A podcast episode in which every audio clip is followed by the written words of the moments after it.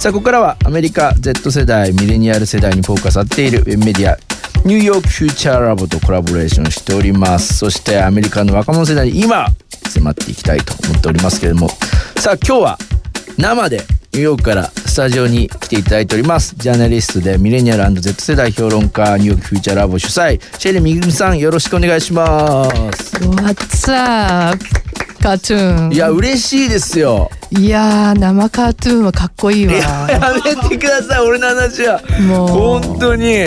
はい。ようこそですよ、ね Thank you ありがとう。ね本当に。こんなに早くお会いできるとは、はい、もう乱入してみました。ね、はい。今回はこう何用でこう日本に？まあ野暮用ですね。いや模様でそんなね来ていただいちゃいましたよイタイムのねスタジオでも。うんあのー、本当ちなみにこういつぶりぐらいなんですか？あのね実はあんまり大したことなくて半年ぶりなんですけど。いやでも半年前とは全然またこれがね入国とか違いますよね状況があのねまずねニューヨークの空港がびっくりなの。へえすごい混んでるのも今あいろんなとこ出国半年前はもうガラガラだったんだけどうんもうニューヨーク今普通に観光客来る来るようになっているので。そうか。そう。ねねワクチンも3回打ってるととかですよねもうね。そうですね、はいはい。だからもう本当にあの日本も早くねいっぱいね、人が来れるようになるといいなとね思いますね。いやーうん。どうですか？半年ぶりに日本に来られてなんか変わったこととかなんかこう感じられたこととかあります？まあやっぱりほらあの私たち自身はあのもう隔離がなくなったんで。うんうんね、入国者の隔離がなくなったんで、まあ、そういう意味ですごいこうちょっと伸び伸びした感じもするしあとねやっぱりちょっと街の雰囲気はあた明るくなったかなっていう気がしますね。まだみんなマスクしてるけど、まあ、なんか歩いてる人なんかちょっと撮ってみたりとかね、あの外にねあのちょっとなんか前よりは開放感が出てきたのかなっていう印象はありますよ。でもアメリカコーチェラはもう全くつけてる人がある意味いなくそれはそれ Oh で God そうだね。まあまあ、まあアメリカだからアメリカだかいらね。やいやいや、はい。それはそれでね、あのそれぞれのこうやり方というか文化を感じるところではありますけれども、さあ今日はまあさらに生でシェリーさん出ていただいておりますけれども、はい。まあ、アメリカの Z 世代の音楽事情について先週に引き続きね切り込んでいきたいなというふうに思っていますが今日はどんな話題なんでしょうか？今日はねあの先週ほら日本のサウンドがうん。アルゴリズムの影響でねあの聞かれるようになってるって話出たじゃないいですか。やーほんとそうです YouTube のおかげでね。ねでねやっぱり同じようにこういうあのテクノロジーのおかげで世界がつながってですね、うん新しいサウンドが生まれているっていう話を今日もしたいんですよ。いやー楽しみ生シェリーさんからその話も聞けるとねはい。でぜひではまずこの座談会の様子を、はいアメリカの Z 世代のリアル聞いてください Yeah, for me, it's the total opposite because I don't really listen to Japanese music. And like, that's not what I really grew up on. So I can't really say. But like, personally, I feel like American music, I don't really know what you guys mean by American music. I guess that means like music that's in English. 私は日本の音楽が好きなみんなとは逆であまり日本の音楽を聴きたいと思わないの多分聴いて育ってないからだと思う だから私が好きなのはアメリカの音楽というかアメリカの音楽って言っていいのかな英語で歌われてる音楽と言った方がいいのかもしれない But um, my favorite genres are like R&B, hip hop. I would listen to like traditional hip hop, American hip hop. That's what I like. Like I find like the punchlines, like the wordplay, the beat. Like I love all that stuff. 私が好きな音楽ジャンルは R&B とヒップホップで一番好きなのはアメリカの伝統的なヒップホップ独特の決め台詞だったり言葉遊びがすごく好き Like I feel like I find artists that like speak to me and that make me feel like like give me chills when I listen to their music. Like I find artists like that. 好きなアーティストはやっぱり私の気持ちに語りかけてくれるというか聞いた時にゾクゾクして鳥肌が立つような音楽かな Recently, I watched the Kanye West documentary that really pushed me to go towards his music more because I feel like when I was born, kind of started becoming like really like when he blew up. And then like my memories of him is when like he had a lot of scandals and like all this stuff happening. So like I didn't really like focus on his music. あとは最近カニエ・ウェストのドキュメンタリーを見て彼の音楽がすごく好きになったのカニエといえば私が生まれた頃ちょうど大ブレイクし始めていたアーティストで記憶の中ではスキャンダルとかそんなのばっかりであまり真剣に音楽を聴いてみようという気持ちになれなかった。But like after re like watching the the documentary, like it really made me interested in his music and like seeing his upbringing, his experience, like become an artist. でもドキュメンタリーを見て彼の生い立ちとか経験を知ることで彼の音楽にすごく興味が湧いてきた。いやもうもうまたカニエ、ね、またカニエな Z 世代に対しての影響力カニエねだけどこのドキュメンタリーね私もミクワに言われてちょっと見始めたんだけどネットフリックスの。すごいドキュメンタリーですね三部作のやつですね。そうそうそう。俺まだチェックしないけどあのファボしてあるファボ。っていうかね見たいに入ってる、ね、デビューする前のねから密着してるんですよ、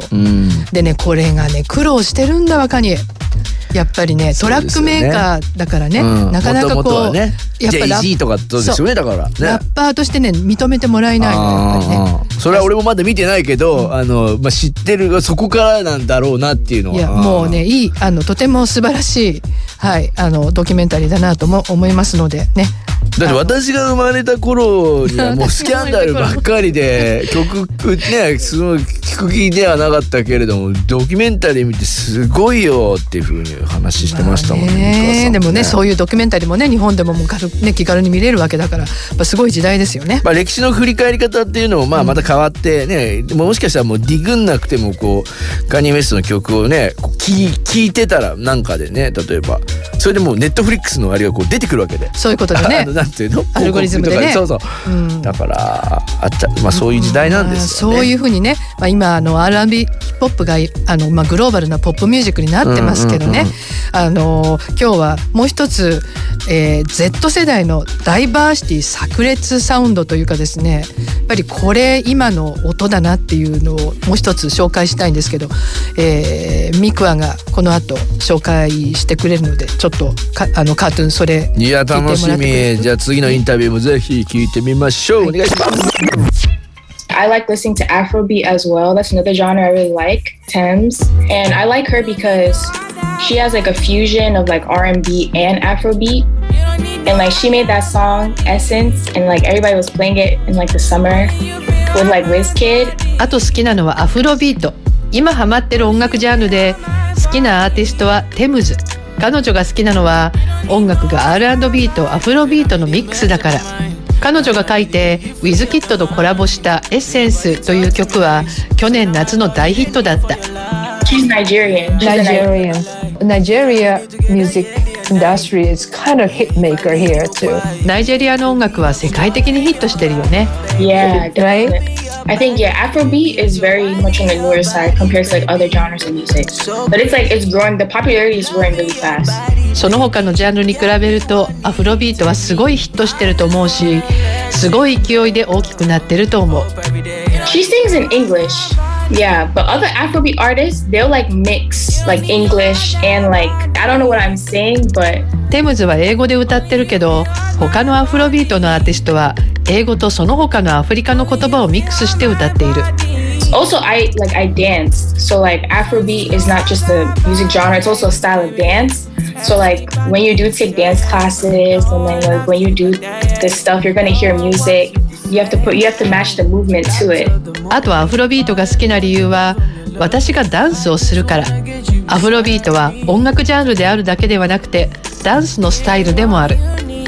ダンスのクラスでアフロビートをよく踊るし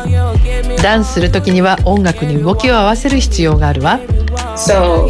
just like a quick comment, but like I also really agree. Like that's another big category I think about when I listen or find music. Even if I'm not physically dancing to music, I'm always like mentally dancing to music. 僕もダンスミュージックが好き。実際に音楽に合わせて踊ったりはしないけれども、頭や心の中ではいつも音楽に合わせて踊ってるんだ。like music definitely has certain like motions even if it's like actually like you're doing the motion or if it's in your head or you're just like kind of vibing like there's waves there's like different motions だから音楽は確実に動きっていうものを持ってると思うよ体の中だけじゃなくて頭とかに響くバイブがあると思うんだいやダイバーシティとアフロビートというね、はい、キーワードだと思うんですがそう。えー、ちょうどね質問が入用したひげフライさんからアフロビートを説明してくれてほしいということいい質問ですね。えっ、ー、とねアフロビートっていうのはね、まあ、要するにアフリカンサウンドなんだけれどもあの一番ね盛んなのはナイジェリアなのね。でナイジェリアのミュージックシーンっていうのが今すごいあのあのアフロビート世界に送り出してるんだけどもあのアメリカとかヨーロッパとか中東までねもう今グローバルなサウンドなんですよ。であのインタビューのねバックにかかってたんだけどサウンド的にはねもうアメリカの R&B にね合わさってるっていう言い方はあれですけど非常にね。ねでね作る方もねすごくそれ意識して作ってるんですねやっぱりね。あの世界のグローバルポップの R&B を、まあ、ものすごくこう取り入れてでちょっとアフリカンビートとこううまくフュージョンさせてるっていうサウンドなんですよ。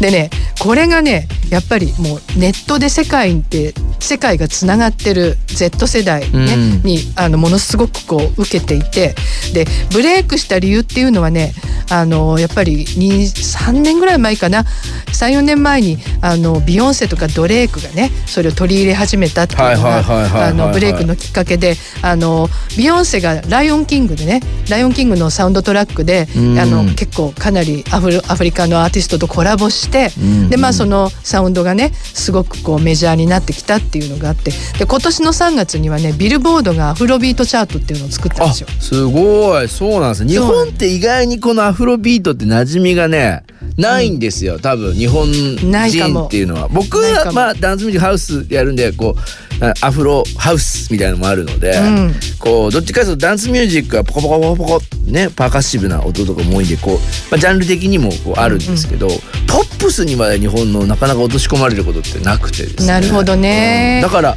多分今のお話すごいいい、まあ、トレンドですよね。トレンドになってるサウンドだし、ね、やっぱりあの世界がアメリカでまずこうヒットを飛ばそうという意識を持って音を作って、でそこからまたあのは発信されていくみたいな。あとこのやっぱダンスとかが非常にビヨンセドレイクの話も出てましたけどこのアフロビートはその TikTok のダンス動画とかともすごくこうそうそうなんです相性は、そうなんですよそれはすごいいいポイントであの結構さっきミクワの話に出てきた「エッセンス」って曲なんかも TikTok からすごいブレイクしたんですね、まあ、去年の夏にね、うんうんうん、あのそういうのもあって今すごく広がってる。なんかこうライトになんつうのこう晴れてるところでなんつうのかなこうまあ LA もそうだしハリウッドでもそうだし、まあ、ニューヨークでもそうなんですけど、うん、こうあのビートに合わせてこう若者がこう撮ってる絵がなんつうの？TikTok をこう思い浮かぶっていうそうね。なんかちょっと踊ってる感じを、ね、しかもこうライトに踊ってる感じね、ねババキバキのこう決めてる感じじゃなくても、うん非常になんていうんですかね。この SNS まあそういうところも考えてさらにこのナイジェリア初のアフロビートのアーティストもそうですけれどもアメリカにこうまあ輸出っていうのもあれですけど音楽シーン的にはかなり力を。力を入れてますね、ね、だからちょっとね、ね、あのちょっと似てるなと思うのはやっぱり K-POP と似てるんだよね。K-POP もやっぱりアメリカでブレイクすることをすごい狙って作ってる。してるというかそう。です、ね、アメリカンサウンドを研究して、やっぱりあの R&B ヒップホップサウンドをこう取り入れてっていうかもうそれそのそのものだけどねでそれがやっぱりちょっとあの言葉が違ったりとかフレーバーが違うからすごくこう新鮮に感じるんだけどもでもあのベースになってるサウンドはアメリカンサウンドだから、まあ、アメリカ人にも馴染みやすいみたいな、ね、同じあのアフアフロビートも同じことやってると思いますね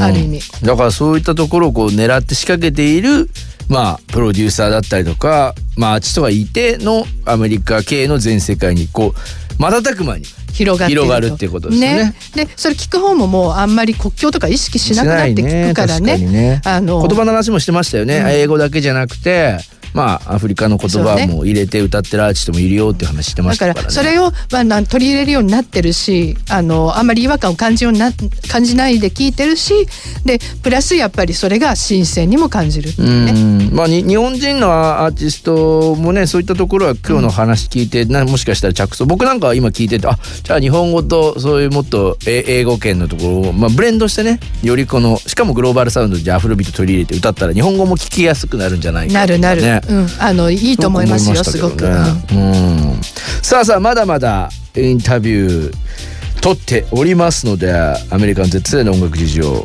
き続き聞いてくださいあのね、ね、曲をね、はい、ちょっと一曲かけたいのよ。アフロビートの曲を。OK です。じゃあぜひそれをお願いしたいなと思います。はい、あのー、これどうしようか。ミクワンがね、うんうん、紹介してくれてるんだけれども、まあ、じゃあそのコメント聞いてからにしますか。そうですね、はい、あのコメント聞いてちょっとどんなことを話してるかっていうのをあの少し紹介しようかな。お願いします。